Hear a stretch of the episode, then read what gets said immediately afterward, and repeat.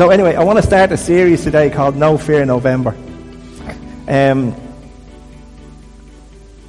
and I was thinking about, like we're only, I think it's seven or eight weeks away from Christmas.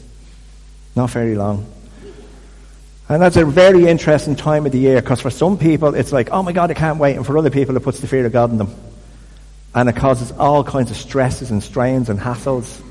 Um, and November is kind of like that weird month in between Halloween and Christmas. And I came across this idea that, you know what, one of the things that really gets um, to me and to so many people I know is fear.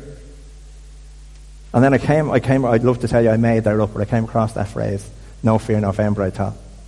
That's a great phrase. Why don't we make November the month where we tackle fear and do away with it? Because it's a lie. The song we played at the beginning of the thing is Fear is a liar.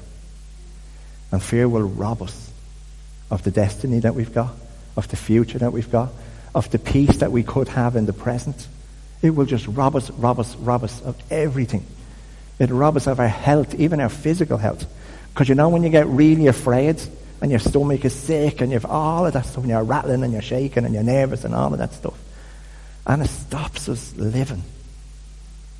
And that's not the way God wants us to be. Jesus said he came to give us life in abundance. And the way I figure out abundance isn't that I'm scared to death to do anything. Abundance has to be a bit better than just living some scared, timid life that I'm afraid to step out or I'm afraid to talk or I'm afraid to do this or do that or do the other. And there's hundreds and hundreds and hundreds of things that people are afraid of. We have loads of different things we're afraid of. Some people are afraid of heights. I'm not great on ladders. Um, I don't like looking over the edge of big buildings and things like that because there's something in me thinking I'm going to push myself over, never mind anyone else pushing me.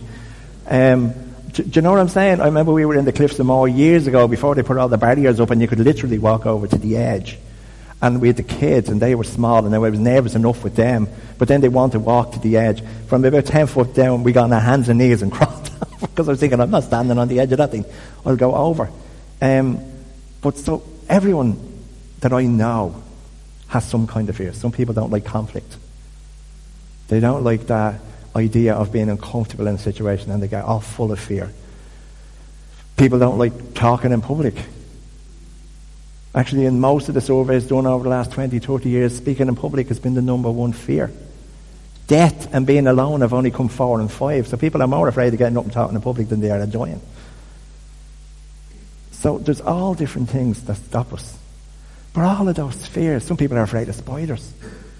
We had a friend, actually, I worked with him for years. Paul was his name. He was terrified of spiders. She was grand, the missus. She'd kill them. He was terrified of them. He sat in a bath one night for an hour and a half, freezing, waiting on his wife to come home to get a spider off the wall so, because he wouldn't get out of the bath. That's a true story. I'm not making that up. He was like petrified. He was frozen in fear when he saw this thing.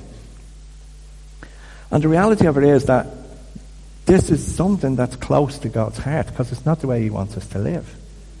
And there's a scripture. Show us the next slide there, Tony. Do not, so do not fear, for I am with you. Do not be dismayed, for I am your God. I will strengthen you and help you, and I will uphold you with my righteous right hand.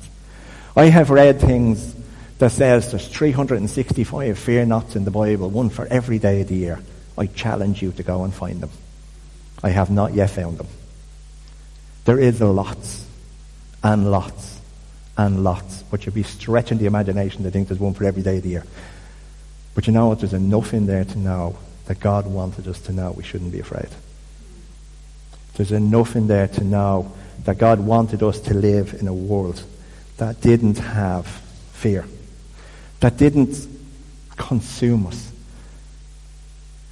Because fear is a common human experience. We all have it. I said that earlier. We all experience it in some way or other. But here's the interesting thing God, as God, never experienced fear. I'm sure somehow we say He's all knowing and all powerful and all present and all of that stuff. But as God, He was never afraid. He would have known possibly what fear was. He put it into us in some way. Fear is not a bad thing.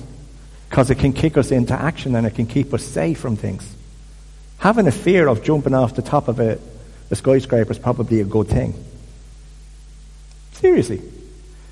Sergei was up fixing the, the bell tower during the summer and I was afraid looking at him.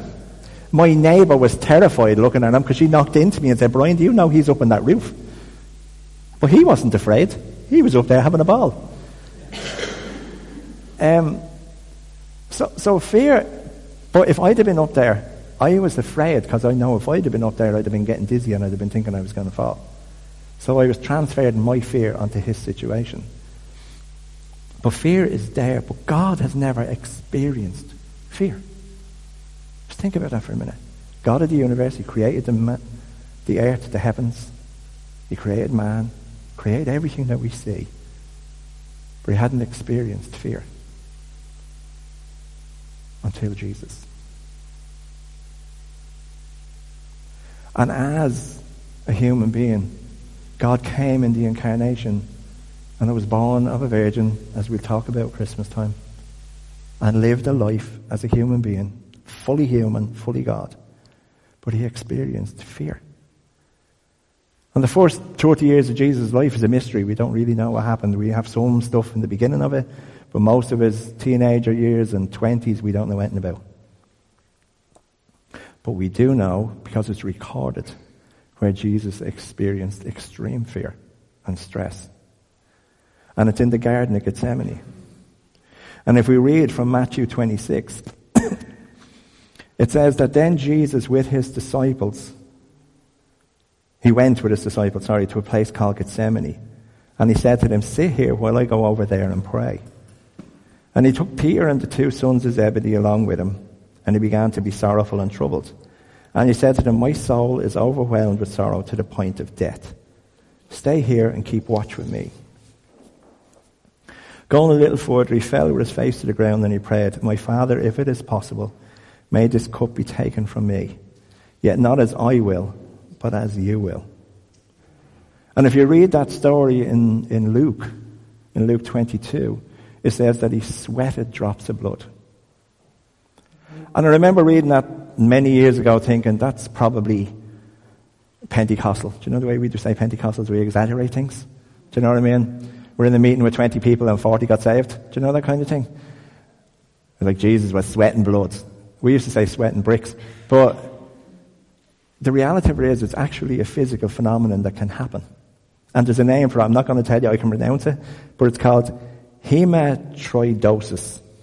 H-E-M-A-T-R-I-D-R-O-S-I-S. You can look it up yourself.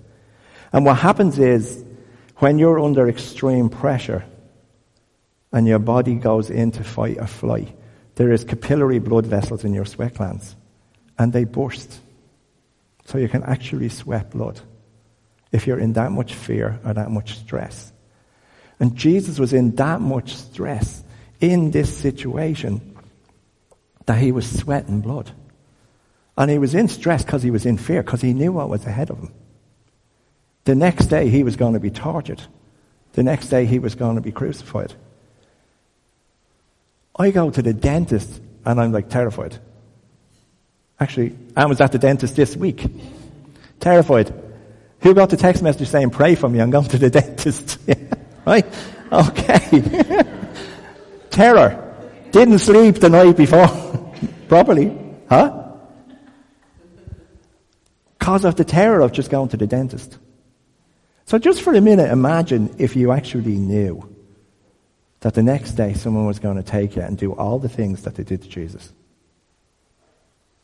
And you're sitting there knowing this is going to happen. Like I've had to go and face people and have conversations with people, and I haven't slept properly the night before because I'm afraid of how that conversation is going to go.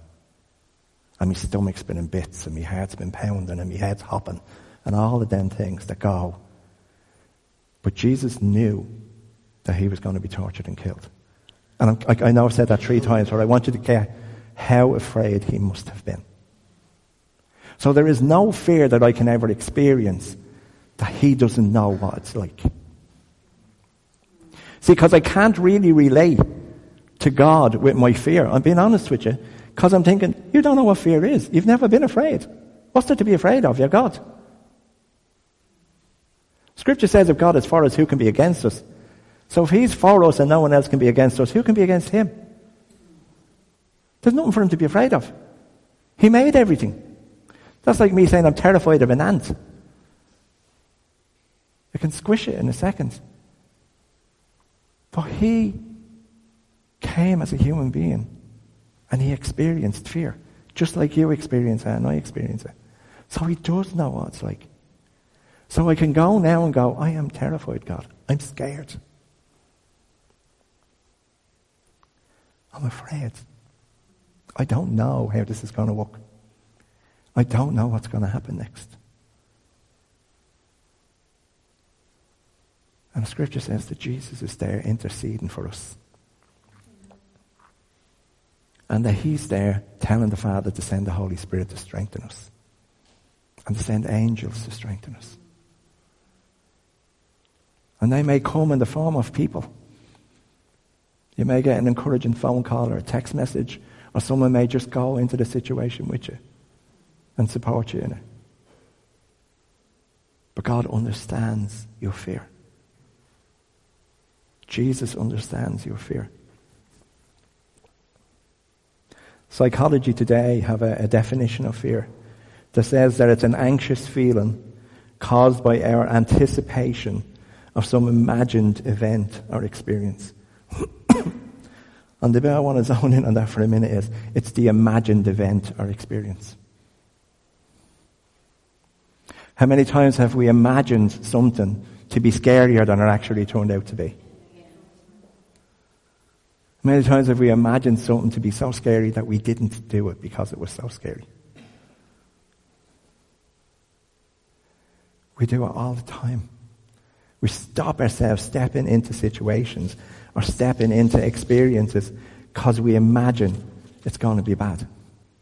We imagine it's going to turn out terrible. We imagine that that person's going to say this and they'll hate me and this will happen and he'll hit me or she'll hit me or whatever. Or I'll be broke or I'll be homeless or our imagination just runs away. And the trouble is we run with it. And we let the fear stop us stepping into things. Stop us being all that we can be. Take a second. Think of the things that you haven't done in your life because you were afraid.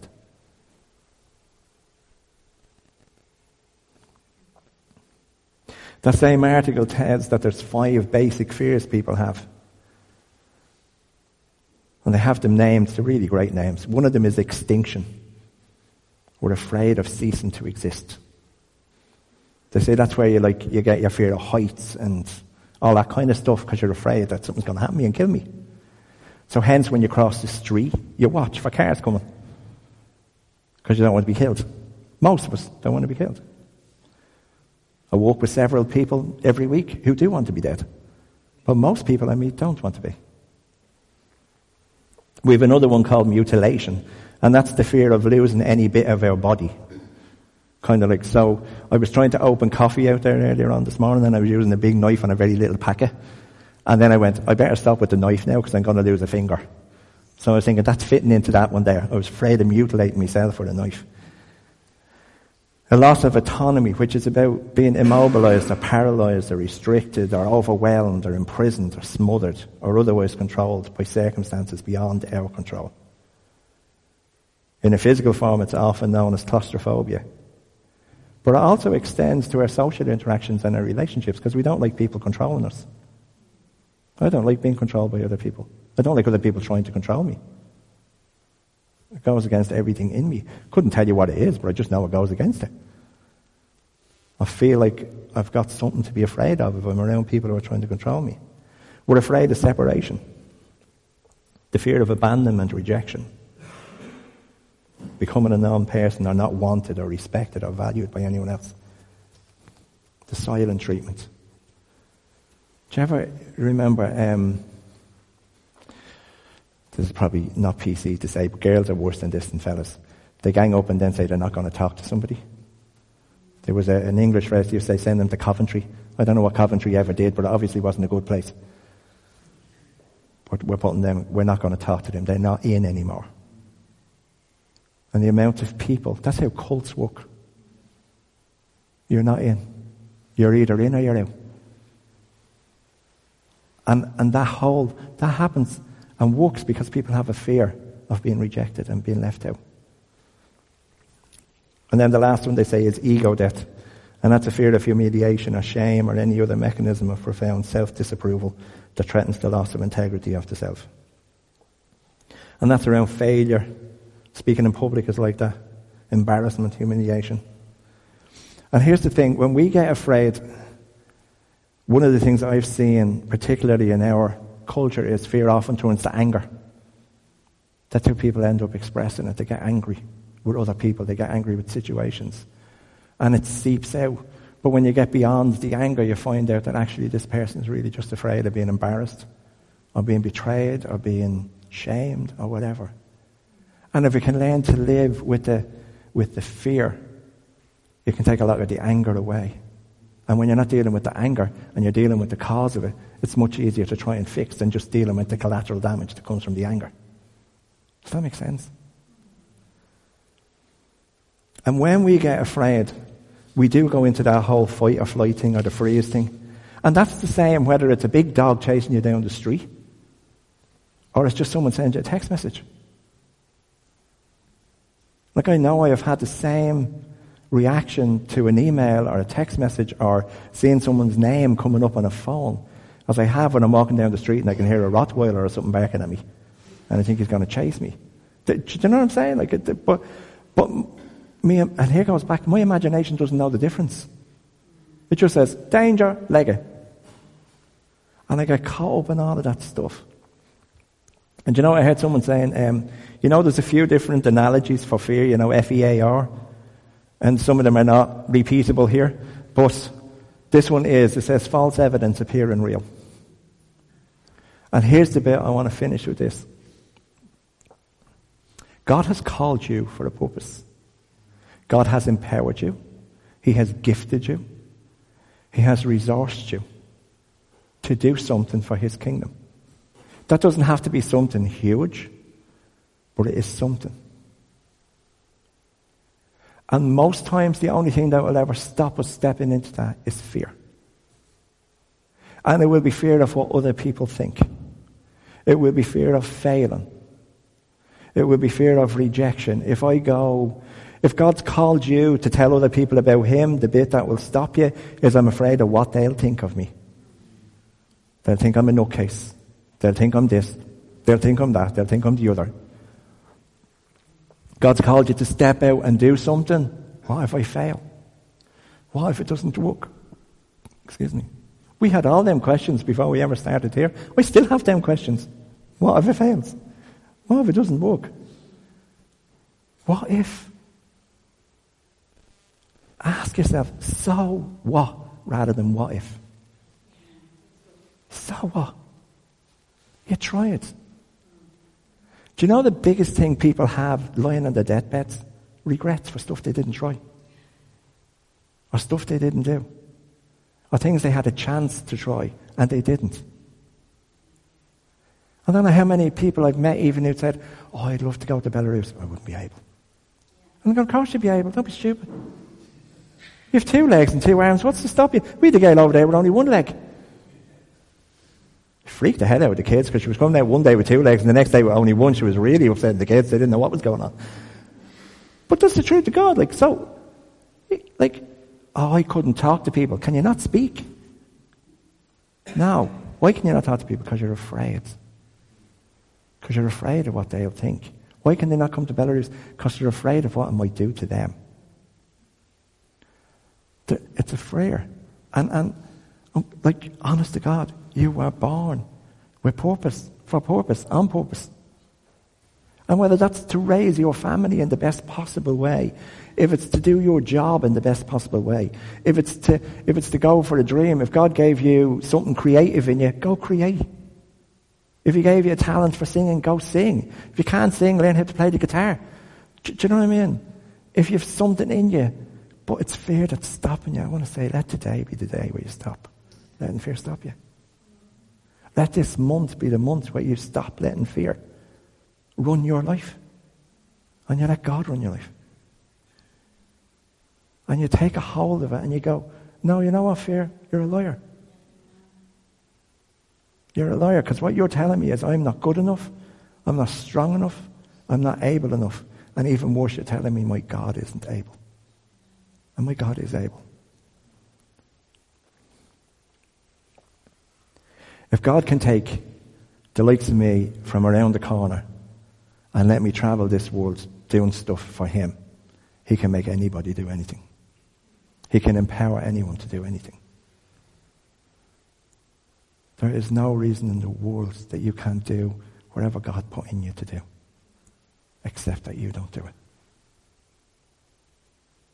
And the bit I hear over and over and over again is, I can't, I won't be able, I'm afraid. And that's a lie, because you can and you are able. And where you're not able, God is able to do it in you and through you. He's not looking for the qualified, he's looking for the willing. There's people you know who need to hear about Jesus, and you're afraid to tell them in case you're worried about what they think about you. I'm more worried about them going to hell.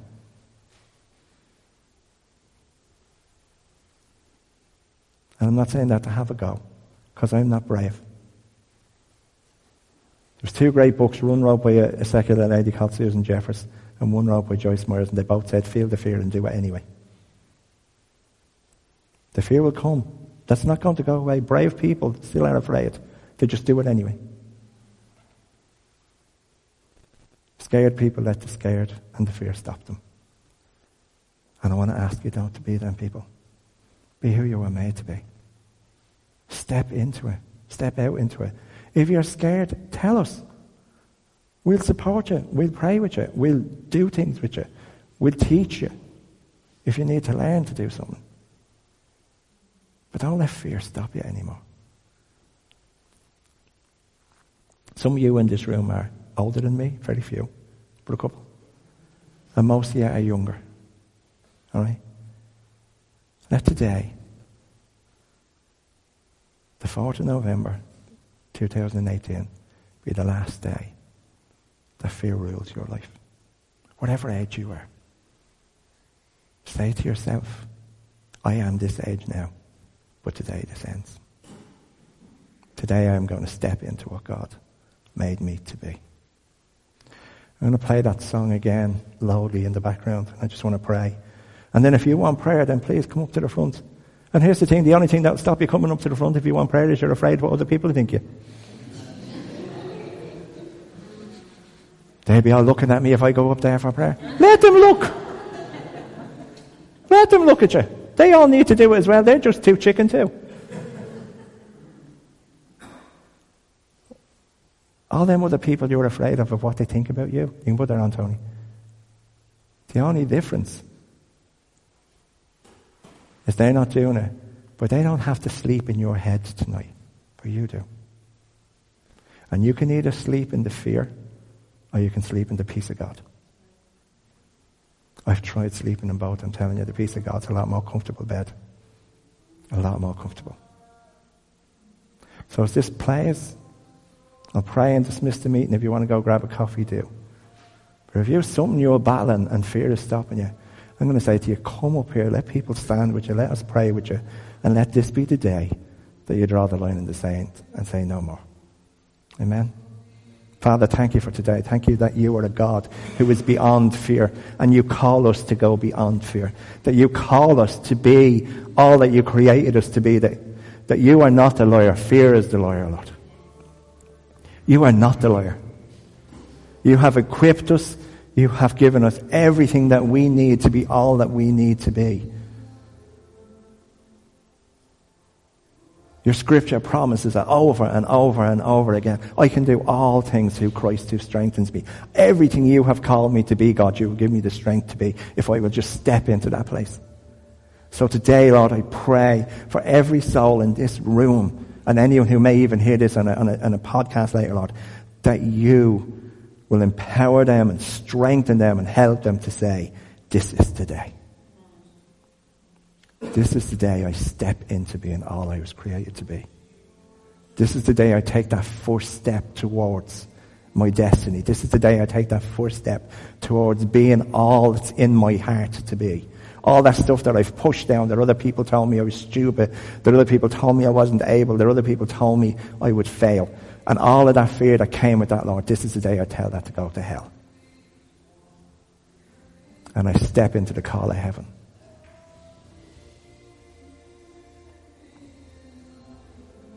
So, Father, I pray your blessing over everyone in this room. I pray your strength. I pray your courage. Lord, that would encourage. Lord, that you would put courage into every single one of us to step into that place and be all you created us to be. I pray your blessing over your people. I pray that you would make your face shine on them. I pray that your peace would be their resting place. I pray that your fellowship of your spirit would be with them every single day, this week and in the rest of their lives, God. I pray, Father, we would no longer listen to the lies, but we would listen to the truth from you. And that this week we would walk in that truth. And we would live in that truth. And I ask you in Jesus' name. That, that song is going to keep playing. If you want prayer, don't leave this room without that prayer. If you want to go grab a coffee, then the Lord bless you and uh, have an amazing week. Thank you.